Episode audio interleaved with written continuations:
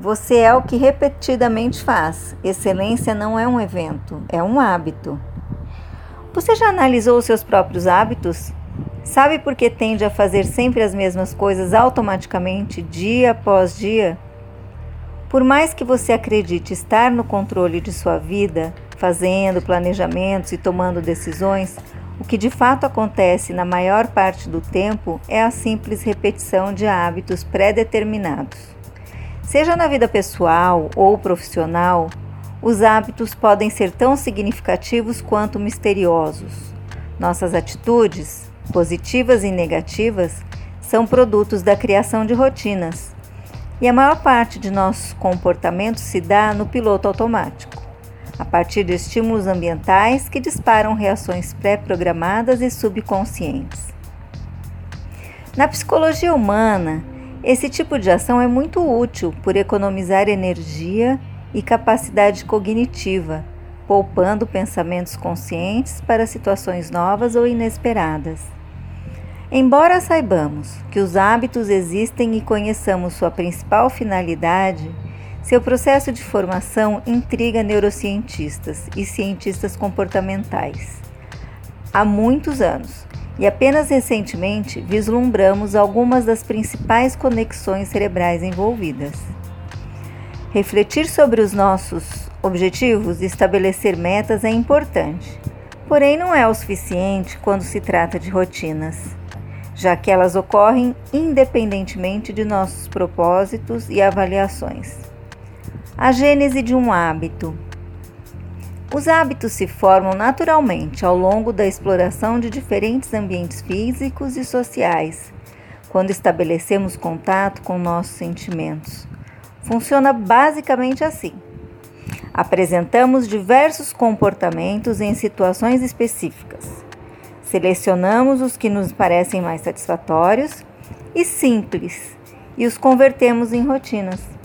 Um indivíduo que experimenta roer as unhas para tentar controlar a ansiedade, por exemplo, geralmente tira dessa ação um conforto imediato e incorpora esse padrão comportamental. Hoje, os cientistas sabem que quanto mais frequente é uma atitude, menos tomamos consciência dela, ou seja, mais orgânica ela se torna, como pentear os cabelos, escovar os dentes, por exemplo.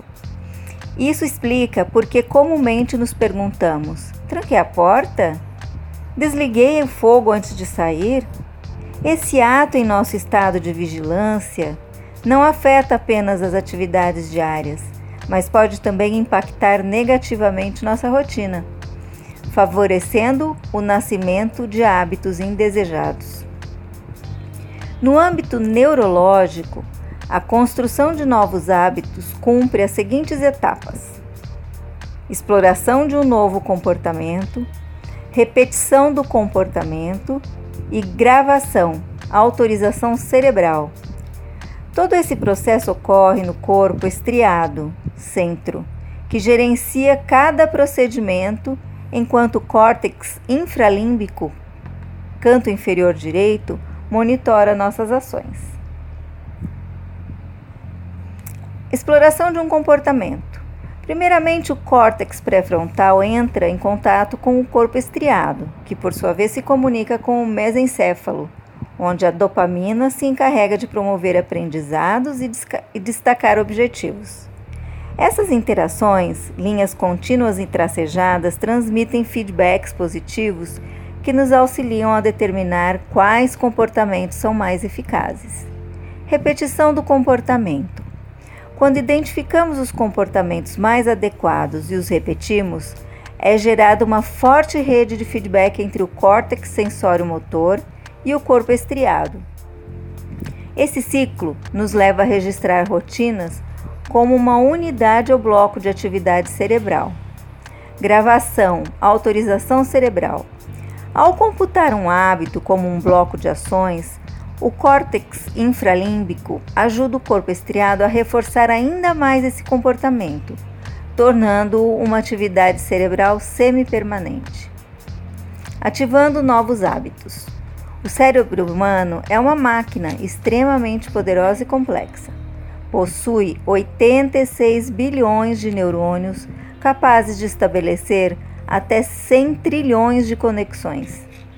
Se existisse um computador com a mesma quantidade de circuitos do cérebro, ele consumiria cerca de 60 milhões de watts por hora. Nosso cérebro, no entanto, gasta somente 20 watts, menos que uma lâmpada, e faz coisas que nenhum computador consegue reproduzir. Em seu livro O Poder do Hábito, Charles Duhigg, repórter do New York Times, ensina como podemos programar essa máquina, além de descrever a influência de nossos hábitos em quem somos e no que alcançamos. Para o autor, buscar compreender como eles se formam é essencial para mudar o que não funciona em nossa vida, adotando uma postura mais adequada. Um hábito é basicamente constituído por três etapas: gatilho. O cérebro se depara com algum acontecimento e encara esse gatilho como um sinal para acionar o modo automático e decidir qual rotina aplicar. Rotina: ação mental, emocional ou física automaticamente acionada pelo gatilho. Recompensa: um resultado aparentemente positivo leva o cérebro a crer que a rotina utilizada funciona e por isso deve ser armazenada. Para modificar um hábito específico, Duhigg sugere os seguintes passos: identificação da rotina. Óbvios ou inconscientes, a rotina e seus principais comportamentos devem ser analisados para que seja possível planejar uma mudança. Testes de recompensas. Substituir velhos hábitos nocivos por novas rotinas pode ser uma tarefa árdua. Por isso, é importante testar várias recompensas e verificar qual funciona melhor em cada caso. Isolamento de gatilho. Os principais gatilhos geralmente estão relacionados a cinco aspectos: lugar, onde normalmente a rotina se manifesta, horário, que horas a rotina costuma acontecer, estado emocional, quais sentimentos você experimenta quando a rotina aparece, companhia, com quem você está quando a rotina surge? Tarefa: qual atividade você está desempenhando quando a rotina é acionada? Planejamento: ao entender os três passos anteriores, podemos elaborar uma nova rotina que gere recompensas atraentes para os hábitos que desejamos cultivar. Para isso, basta ficar atento ao aparecimento do gatilho e agir conforme o plano estabelecido repetindo esse novo condicionamento até transformar os hábitos em questão. Parece simples, né? Mas nem tanto assim. Hábitos dos top performers, contexto e estímulos ambientais. Em períodos da vida em que falta motivação ou perspectiva em relação ao futuro, se inspirar nos hábitos de indivíduos realizados profissionalmente pode ser uma ótima ideia. Esses profissionais de alta performance ou top performers desenvolveram costumes que, ao contrário do que muitos imaginam, não são mirabolantes, difíceis de seguir ou dispendiosos. Os hábitos começam como pequenas atitudes irritantes que, ao longo do tempo, tornam-se menos desagradáveis. Os top performers sabem disso e procuram moldar suas vidas de acordo com sistemas habituais baseados em estímulos, ou seja, sistemas dedicados a favorecer um comportamento direcionado. Para isso, esses profissionais de alta performance utilizam quatro estratégias principais: criação de novos hábitos a partir de seus estímulos ambientais.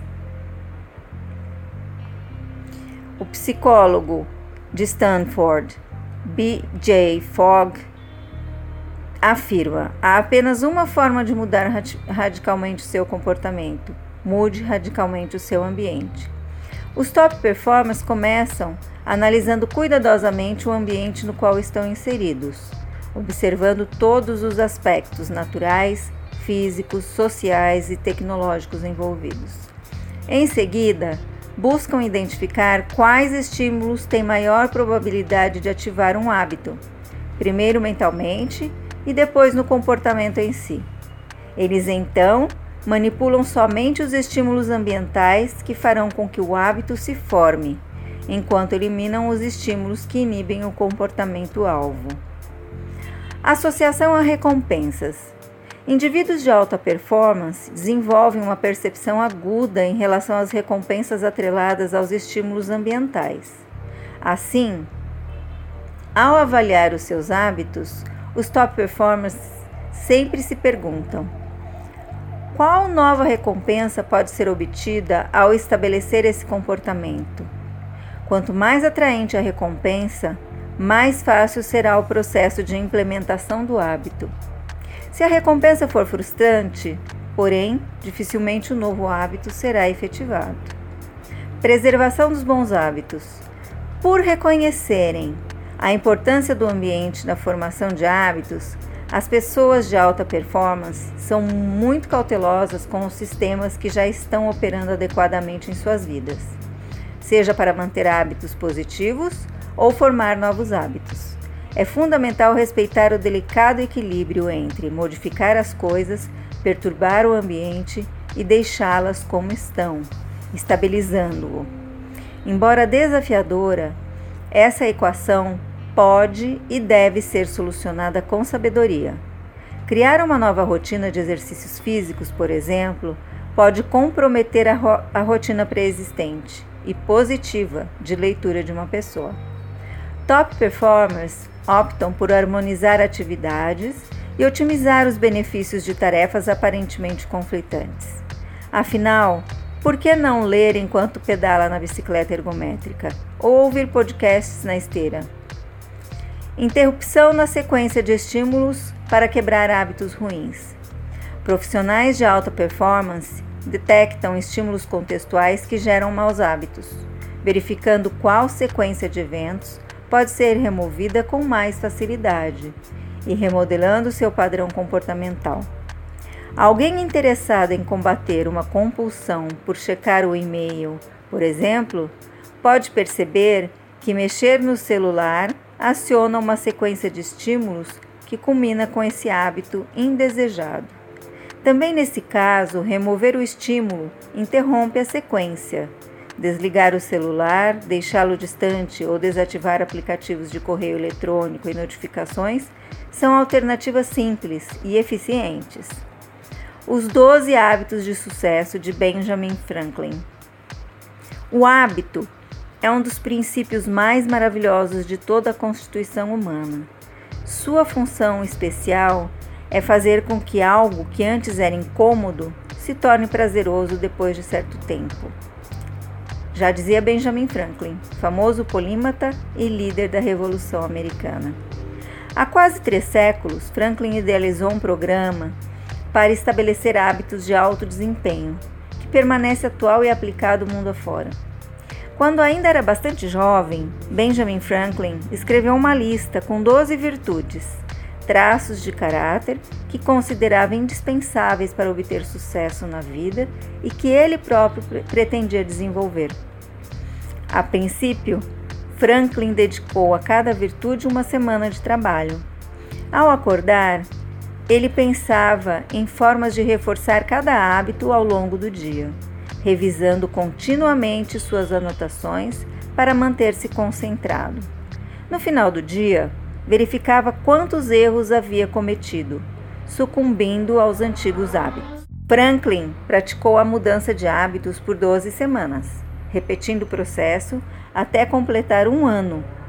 Concluiu em sua autobiografia que, ainda que a perfeição fosse algo inatingível, ele alcançara aperfeiçoamentos notáveis. Eis as 12 diretrizes do alto desempenho de Benjamin Franklin. Primeiro hábito: seja autêntico. Defina claramente o que deseja e suas principais motivações para isso. Segundo hábito: construa relacionamentos de confiança. Cultive amizades baseadas em cumplicidade e reciprocidade. Terceiro hábito: Adote um estilo de vida dinâmico. Exercite-se ao menos três vezes por semana. Consuma alimentos leves e saudáveis e durma o suficiente. Quarto hábito: conheça o seu biorritmo, suas flutuações diárias de energia física e mental, e adapte sua rotina. Quinto hábito: estabeleça poucas prioridades e mantenha-se fiel a elas. Selecione no máximo duas prioridades principais e planeje seu tempo em prol delas. Sexto hábito: abandone tudo que for incompatível com seus objetivos. Aprenda a dizer não e faça isso sempre que for necessário. Sétimo hábito: mantenha-se focado. Separe um tempo todos os dias para dedicar-se a apenas um projeto. Oitavo hábito: otimize suas atividades e seu tempo, buscando sempre maneiras de fazer as coisas melhor e mais rápido. Nono hábito: crie processos sólidos e automatizados que se desenvolvam sem exigir sua atenção. Décimo hábito: estimule sua capacidade de prever problemas e antecipar-se a eles evitando que ocorram ou propondo soluções precocemente. Décimo primeiro hábito: divida seus objetivos em tarefas e dedique-se a uma de cada vez, evitando excessos de ideias e atribuições. Décimo segundo hábito e último: termine o que é realmente necessário e abandone o que não vale mais a pena. Não interrompa atividades consideradas importantes a não ser que exista um bom motivo para isso. A Felipelli reconhece e estimula a criação de hábitos pessoais e profissionais mais produtivos e saudáveis através de ferramentas inovadoras. Converse com a gente e conheça todas elas. Aqui quem fala é Gisele Saad, gestora da rede Felipelli.